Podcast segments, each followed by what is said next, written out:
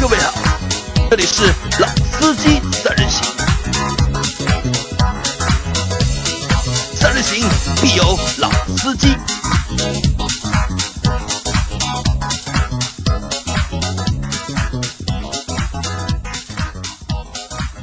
Hello，大家好，欢迎收听老司机三人行，我是杨磊大家好，我是老倪。大家好，我是阿 Q。啊。我们今天是我们录的第二集，对吧？接着前面那一集，前面一集呢，我们就是大家讨论和大家讨论了，就是二零一七年上半年中国的汽车销量的一个排行的一个情况。就是上一集我们讨论的是 SUV 嘛，那这是下下等于是下集，下集呢我们讨论就是轿车和 MPV，对，好吧？那谁先来？阿 Q，你来聊一聊轿车吧。好吧，啊，等一下啊，我老倪你来吧，阿 Q 在发发短消息的。是吗？好，那我来说，继续。呃，回归到排行榜，那么先说前十名吧。那么基本上没什么大的变化和之前的第一季度啊。神车大众朗逸永远站在第一名的位置啊。第二名也算神车了，别克英朗。第三名日产的轩逸。第四名卡罗拉，第五名捷达，第六名速腾，第七名桑塔纳，第八名福睿斯，第九名宝来，第十名我们唯一的国产吉利帝豪的 EC 七。那么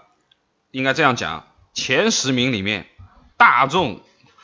完完全全占了据五个。一半，啊。百分之五十的份额，对占了五个啊占了百分之五十的份额。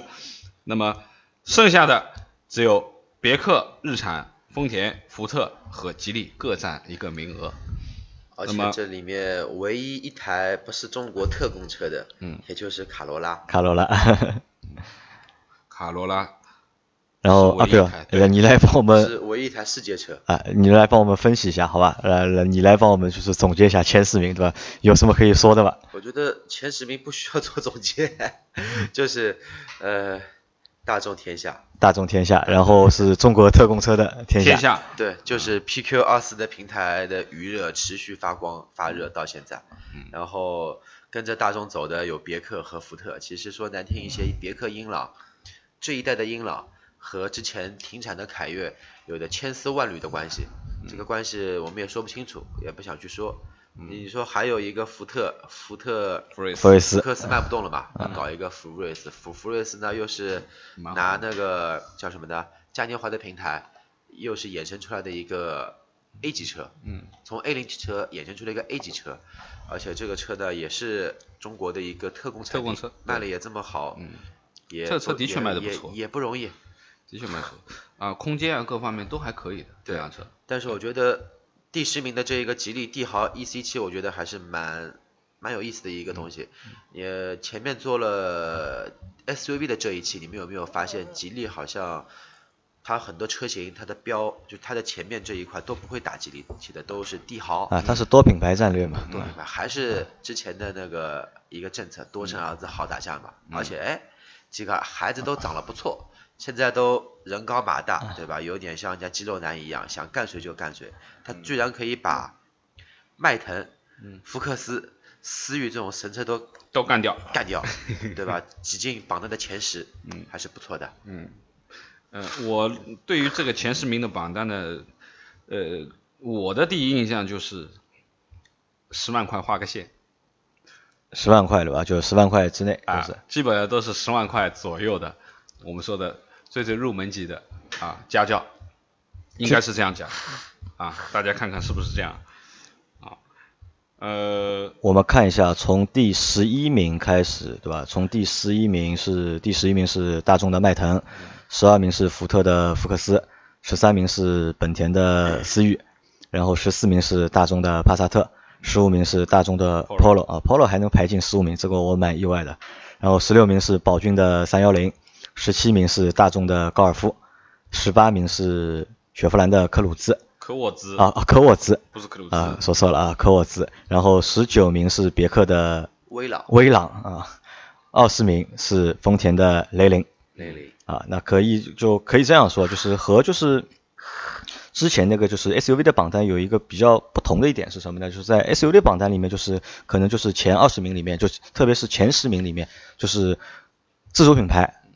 会多一点对很大一部分。啊但是到轿车里面我们来看一下，就是可能就是合资品牌占了大头了就自主品牌就相对来说就比较少了，对吧？在前十名里面就除除了就是吉利是自主品牌，然后从二十名从十一名到二十名里面也就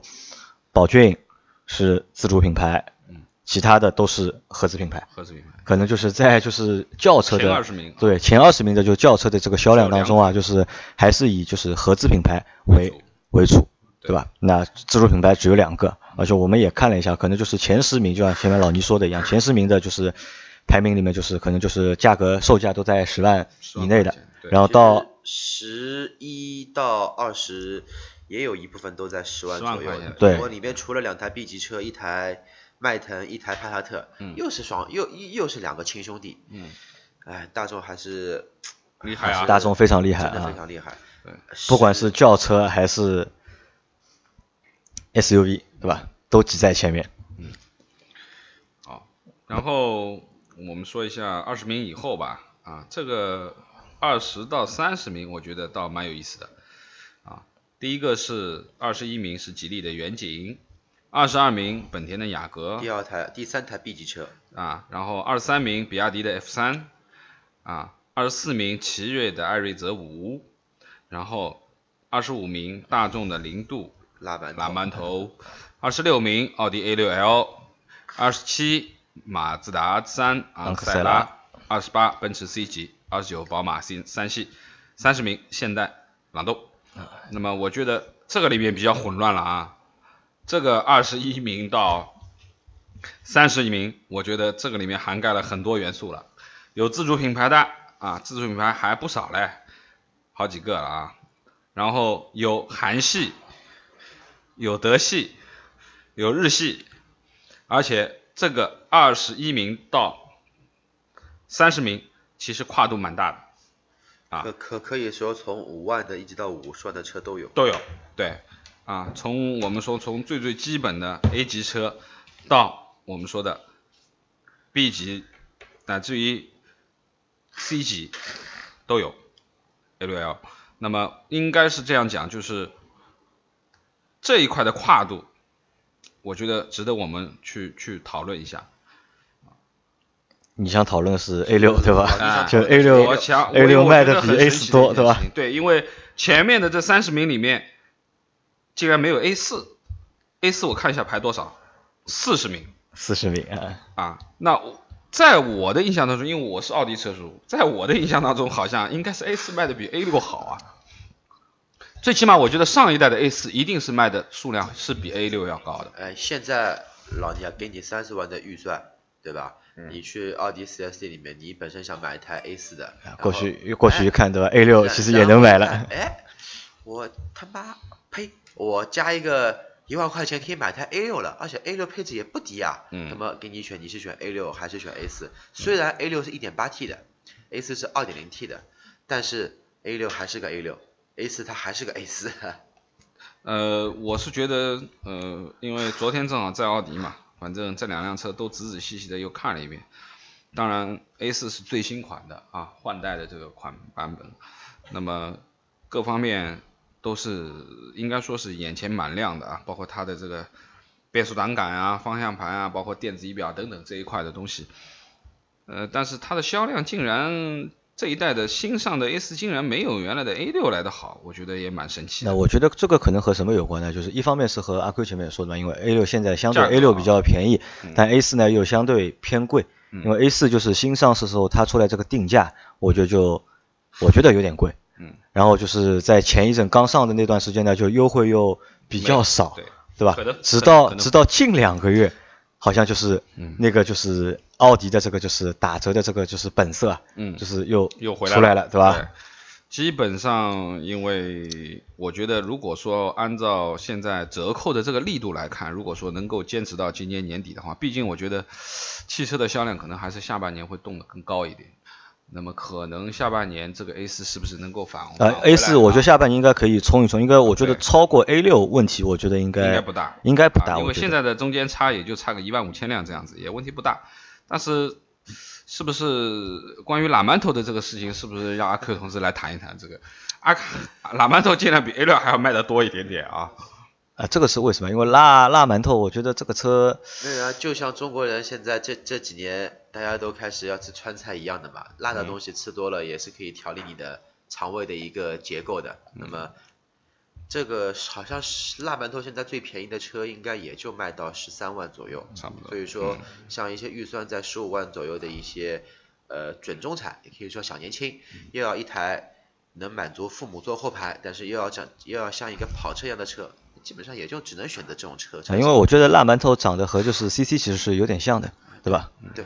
就是你能买到最便宜的一台轿跑，最便宜的一台轿跑。对，是的，那我们看啊，就是在前三十名里面，就是奔驰的 C 级和就是宝马的三系，就是倒数啊第二、第三都是卖了就是六万三千六万三千多辆，差不多对吧？就他们还都差不多。那我觉得这个当中可能就是又回到了前面那个就是 Q 五和那个就是 GLC 的嗯那个问题了，因为三系的就是优惠幅度啊也是非常大的，八折，对吧？对然后二大概最便宜的三系大概二十五万左右，二十五六万就能够就能够买了，但 C 级的三十万，C 级的话可能就是要再高一点了要。嗯，二十九万要，高一点。现在最便宜的应该是 C 幺八零最便宜对吧？C 幺八零对动感型最便宜，现在是多少钱啊？大概现在？三十八万、三十九万这样子。不不，C 幺八零啊，啊，对啊，二十八万，二十八万二十八万，对吧？那可能而且就是奔驰的就是优惠力度也相对比宝马来说也要相对来说要小一点，我觉得。要少。对吧？可能就是这个上面，可能就是宝马还是占了就是这个嗯降价或者是优惠的这个就是对这个便宜吧，我觉得没错。可能但 C 级的话，可能就是它的一个产品力相对就是就是三系，然后 A 四嗯和 C 级三辆车里面，可能 C 级的就是这个产品力还是相对来说还是要比蛮厉害的。另外两个车要强一点。嗯，不靠价格打天下啊，啊，对，我觉得还是靠本身 C 级的产品力、品质啊和品牌吧，啊可以这样讲。然后我看就是我们去看就是五系对吧？五系就是虽然说它排到了就是三十二名，但是它其实也也卖了将近六万台，六万台对吧？这个可能也和就是因为新五系上了嘛，已经，可老的五系就是也是有一波就是比较大的就是清仓，可能也有些就是也有些关系。嗯，然后起亚 K 三跟现代名图，嗯，起亚 K 三是呃紧凑型车，不过这个车还能排到，还33能卖个六万来台车，还是不错的。那其实我觉得就是对他们来，就韩国车我看了一下，就是在 SUV 里面，就是韩国车是没有排进前三十、就是它好像是有现代的排到了三十一吧，三十二。X 三五。啊，对，然后轿车的话，它也没有能够挤进前前三，呃，就是现代的朗朗动挤进了就是第三十名，那可能就是也证明什么，就是韩国车目前的确是越来越不退潮，好卖，因为我看了一下数据，就是现代就是现代今年上半年的一个销售的一个数据，可能比啊应该是现代六月份的就是一个销量，要比就是二零一六年的六月份同比可能要下降了将近百分之六十。那这个可能就是这个下降还是非常的就是非常大的还是啊、这个我觉得跟我们的萨德也有部分的关系啊。那整个的日系呃韩系企业都是面临的一些跳水的局面，对啊，一百的都退出中国了嘛。这个是那然后我们再往下面看，也还有什么值得大家去看看的啊？嗯，看一下，哦，刚刚老倪其实有提到过一台车子，嗯，它其实跌幅还是蛮厉害的，嗯，凯迪拉克 ATS 啊，ATS-L 这个我要讲一下。我觉得，呃，凯迪拉克的 ATS-L，因为我身边有很多小朋友都是开的 ATS-L，当然，他们当时在选择 ATS-L 的时候，他们的对标就是我们讲的宝马三系的对标啊，玩操控的啊，当然，呃，ATS 的这个发动机，包括它的呃数据各方面绝对是不差的啊，绝对是不差的。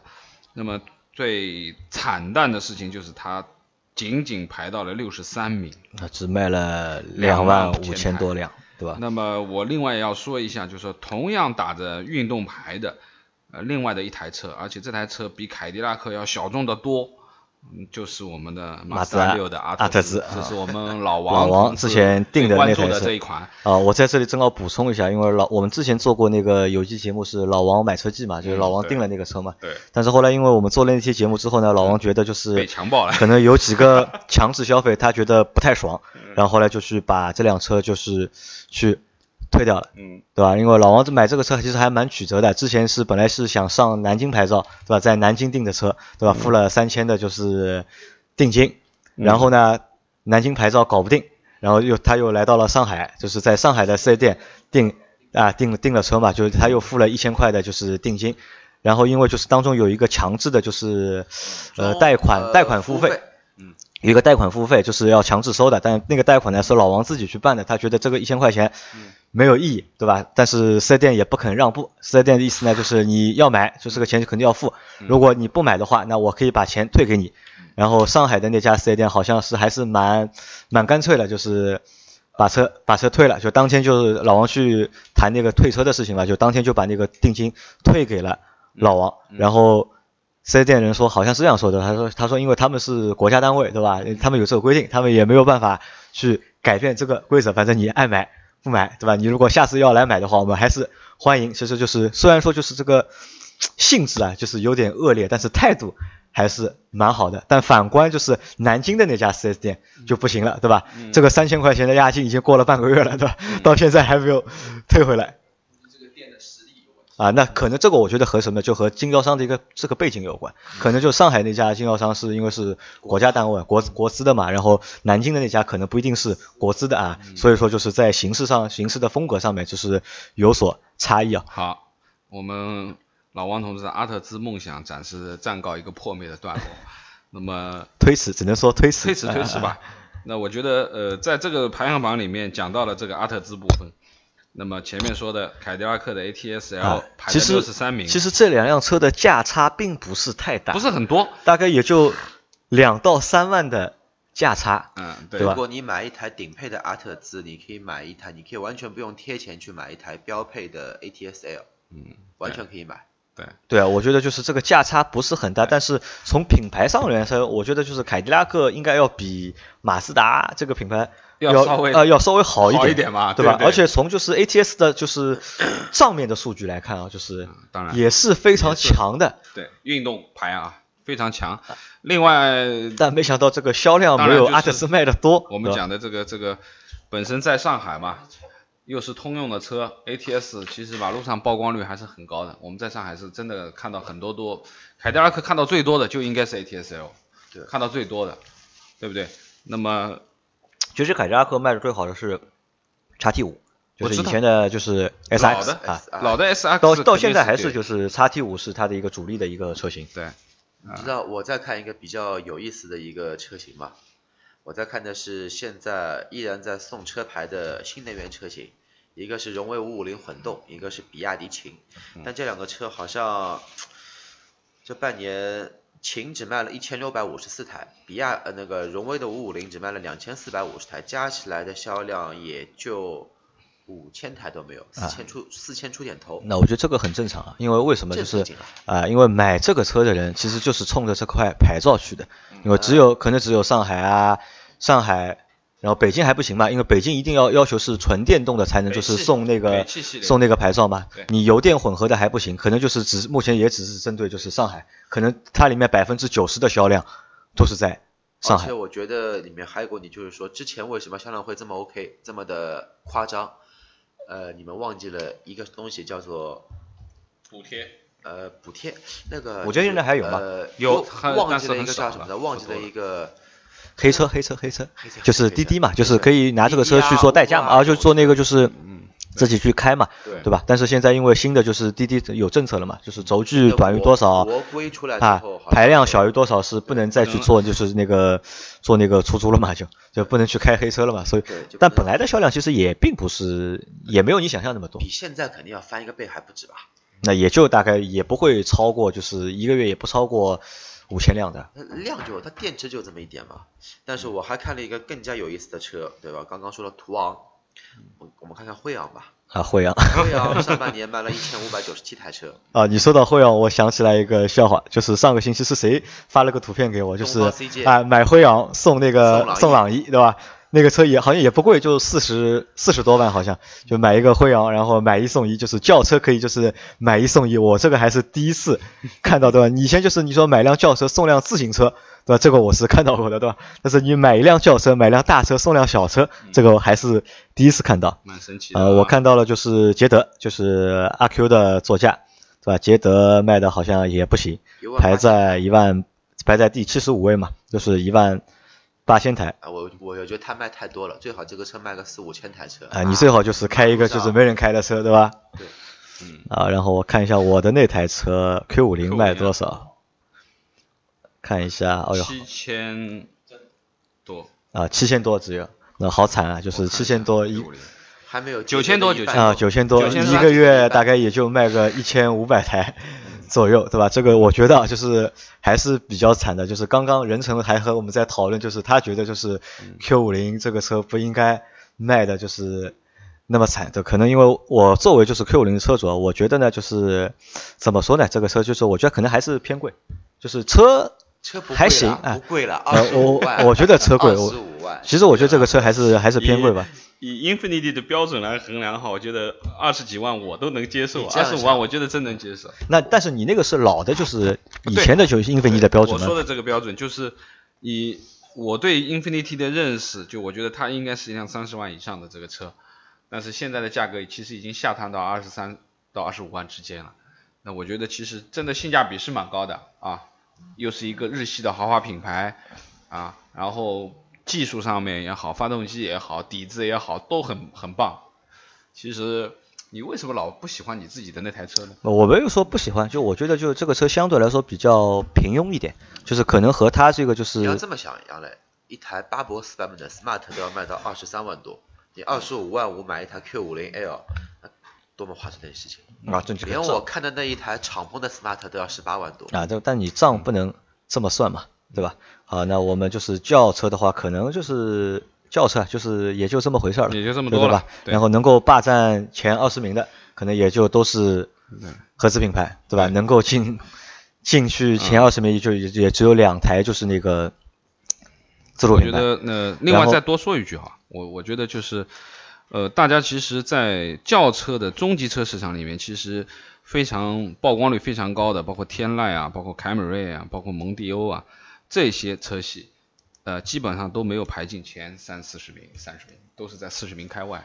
啊，那么销量当然差不多也要有几万辆、五万辆这样子的一个销量啊，毕竟是一个我们说日常的家轿稍微高一点级别的啊日用上面，那么日系其实这两个天籁和凯美瑞，包括我们说的美系的这个蒙迪欧，基本上都是在五万辆左右的这个这个销量，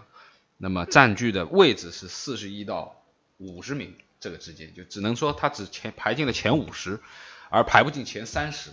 对不对？而且就是在前三十里面，就是 B 级车，就是真正意义上的 B 级车，也是非常的少。嗯，不多。可能我觉得就是中国人的这个用车的这个就是观念或者这个理念还是蛮奇葩的。我觉得就是可能就是你们想要大车的话，可能就他们就直接会去选 SUV 了，嗯对吧？对轿车的话，可能就是对 B 级车这种尺寸的需求啊，好像就不是那么大，还是集中在就是 A 级车的这个就是程度上面。是的，可能大多数用户觉得他如果真的要一辆大车的话，我们可能就会去选择就是 SUV，而是不会就是在就是轿车上面去做太多的就是一个考虑。好的。好，那我们再来谈一谈就是 MPV 的，因为前面花了蛮长时间在说就是轿车嘛，就 MPV 呢相对来说就是比较简单，就是排在第一名的，就是想也想也不要想，对吧？永远的五永远的五菱，对吧？五菱，然后 第二名，对吧？呃，这个我觉得，既然我们说它永远的五菱宏光，我们一定要把第一名和第二名的这个数量跟大家报一下啊。这个为什么代表它是永远的第一呢？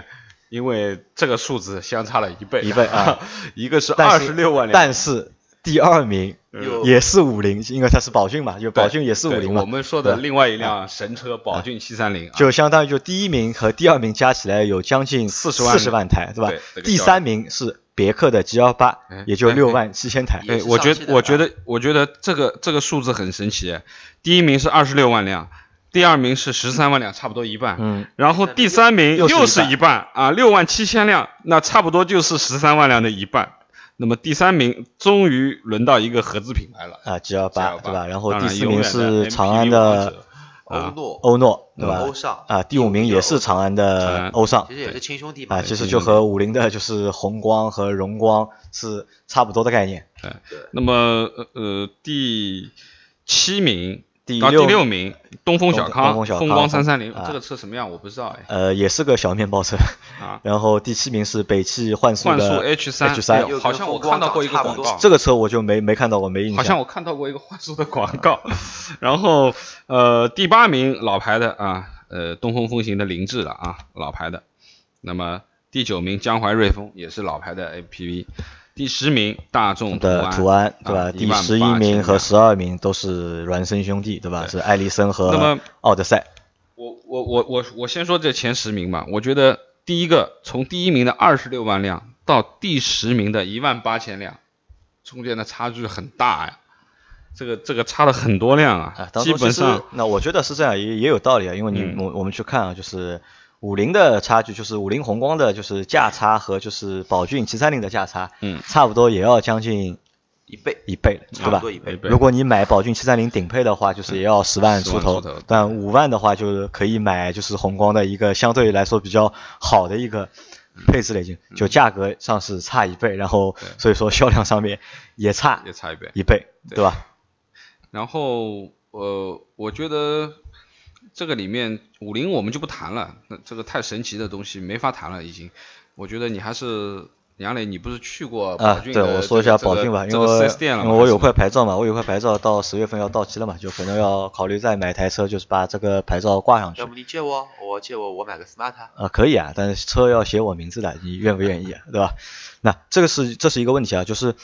要再买辆车，那对我来说，可能就是我如果再换一台车的话，我就两，其实我觉得我就两个极端嘛，对吧？要么就是换辆微型车，对吧？类似于 smart 这样的，再买一辆 smart 这样的就是两人座的车，要么就是换一辆纯粹的就是七人座，嗯，对吧？可以可以满足一下就是节假日啊，就是出游的全家出游的这个需求，对吧？那我之前就是我看了一下，我带我老星期我带我老婆去看了那个宝骏的七三零嘛，因为我之前和很多人说我要买一个七三零嘛，他们都以为我要买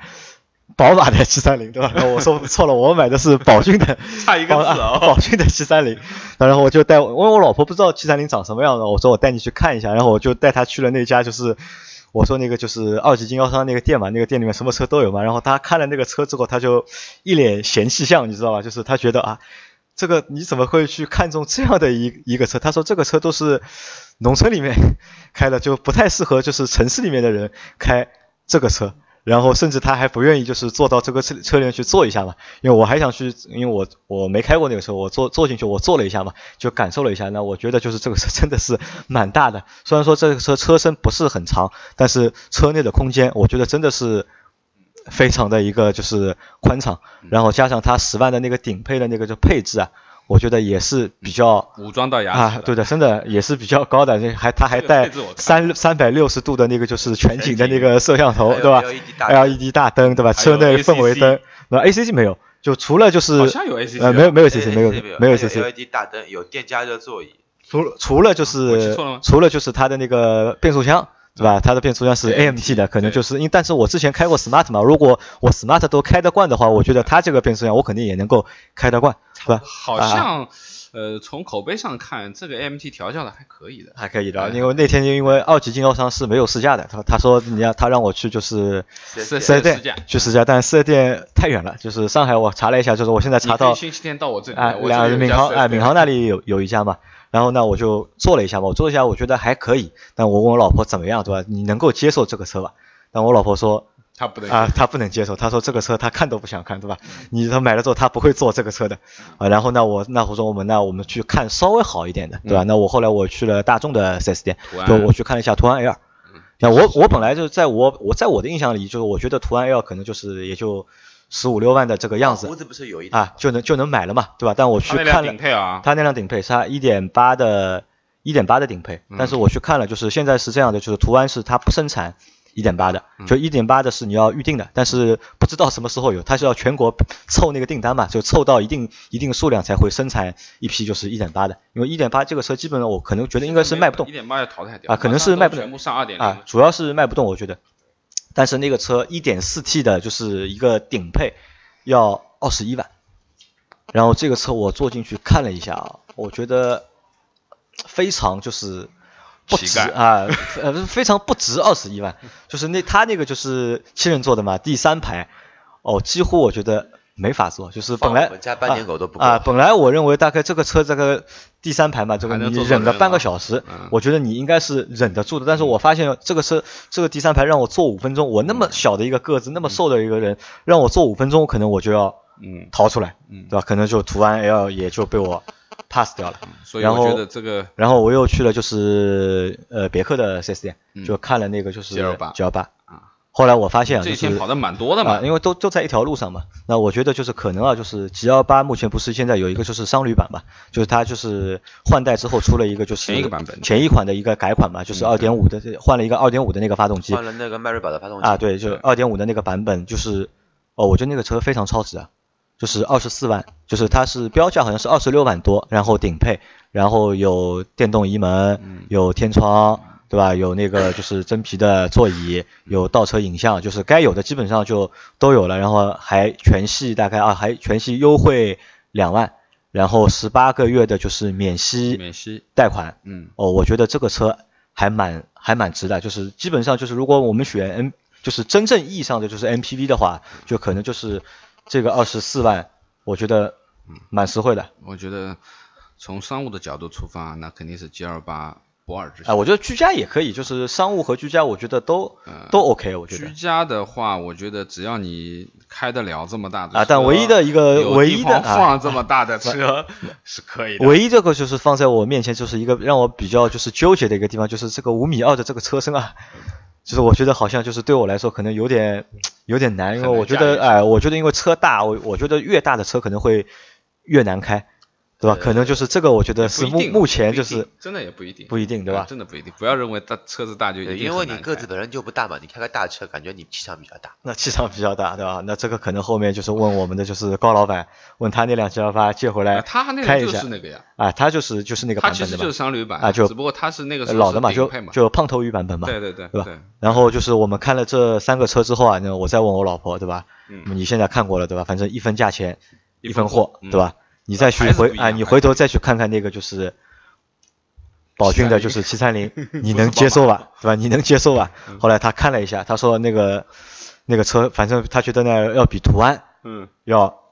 有性价比。嗯，然后 G 幺八呢啊这 G 幺八呢，他觉得呢坐着呢也蛮舒服的，嗯但他也觉得就是可能开起来可能还是会有点吃力，哎、有点有点吃力的。嗯但是他说，如果你实在不行的话，对吧？那你就买个就是性价比高一点的。相对来说因为便宜嘛，哎也就十万块钱吧。这一天的观点转换了这么快，你看，就从刚开始不愿意坐上去，啊，说这个车根本就因为啊，因为因为在在去看之前呢，我我没考虑到这个问题，知道吧我没考虑过我老婆是怎么看待车这个问题。当当先带她去看那个七三零之后，她这就是那个很反感吧，抵触的情绪啊啊、呃，但是但是看好后面两辆车之后呢，可能就是我觉得这个也是一个，我觉得就是后面就是我我觉得大多数的消费者啊可能还是理性的，还是、嗯就他们可能还是要去看一个就是实际的一个差10万你这个车对吧，到底是卖多少钱？如果你差个两三万或者三四万的话，那可能就是还没啊，对，还没那么就是那么反感。如果一旦要差个十万以上，但是在用途上面可能又是差不多的，多对吧？甚至我觉得就是七三零的这个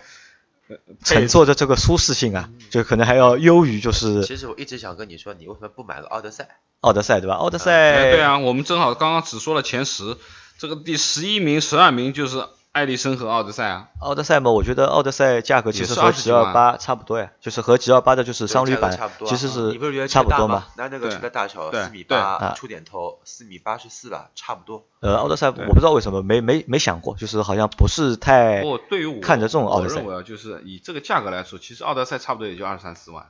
也是已经可以到还可以的版本了。呃，豪华型买不到，哦，对，豪华型可可差不多二三四万豪华型可以。那么你想二三四万的话，按照前面他说的别克 G L 八二十六万折两万多下来，也就是二十四万的这个价格。那么这两辆车其实论品牌大家都差不多啊，论做工论什么其实也差不多。那么最主要的就是尺寸上面完全是一个要小很多啊，一个是大很多。同样开起来，油耗上面，那我相信肯定是奥德赛有优有啊优势的，有优势啊，因为我们到下下期吧，因为我可能就是我们会找一位就是奥德赛的车主和一位就是 G 二八的车主，我们来谈一谈就是他们开就是 MPV 的嗯。那些实际的就是体会和他们的一个实际的感受。好吧，那这期节目我们差不多也到这里，因为其实从我们看了，就是说 MPV 也好，就是轿车也好，它的一个销量的排行其实没有什么太大的变化，变化。除了 SUV 就是有就是呃荣威的 X 五就是新入了，就是进挤到了前十，然后宝骏的就是五幺零510也也挤进了前十，那就是其他都没有什么太大变化。其实我们可以看，就是我觉得这三个榜单给我留下比较深刻的一个印象是谁呢？我觉得还是五菱，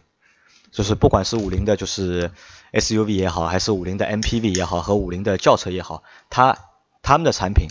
基本上，你看五菱的产品基本上就是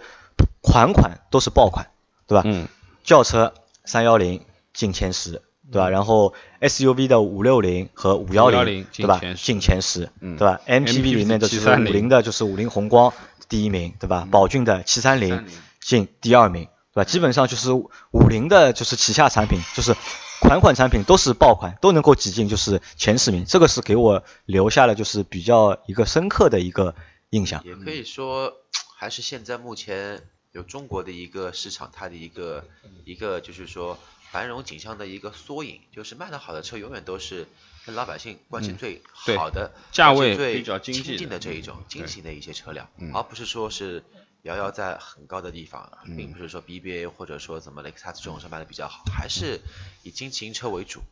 啊，好的，那我们这期节目就先到这里了，好好吧，好大家拜拜。拜拜。拜拜。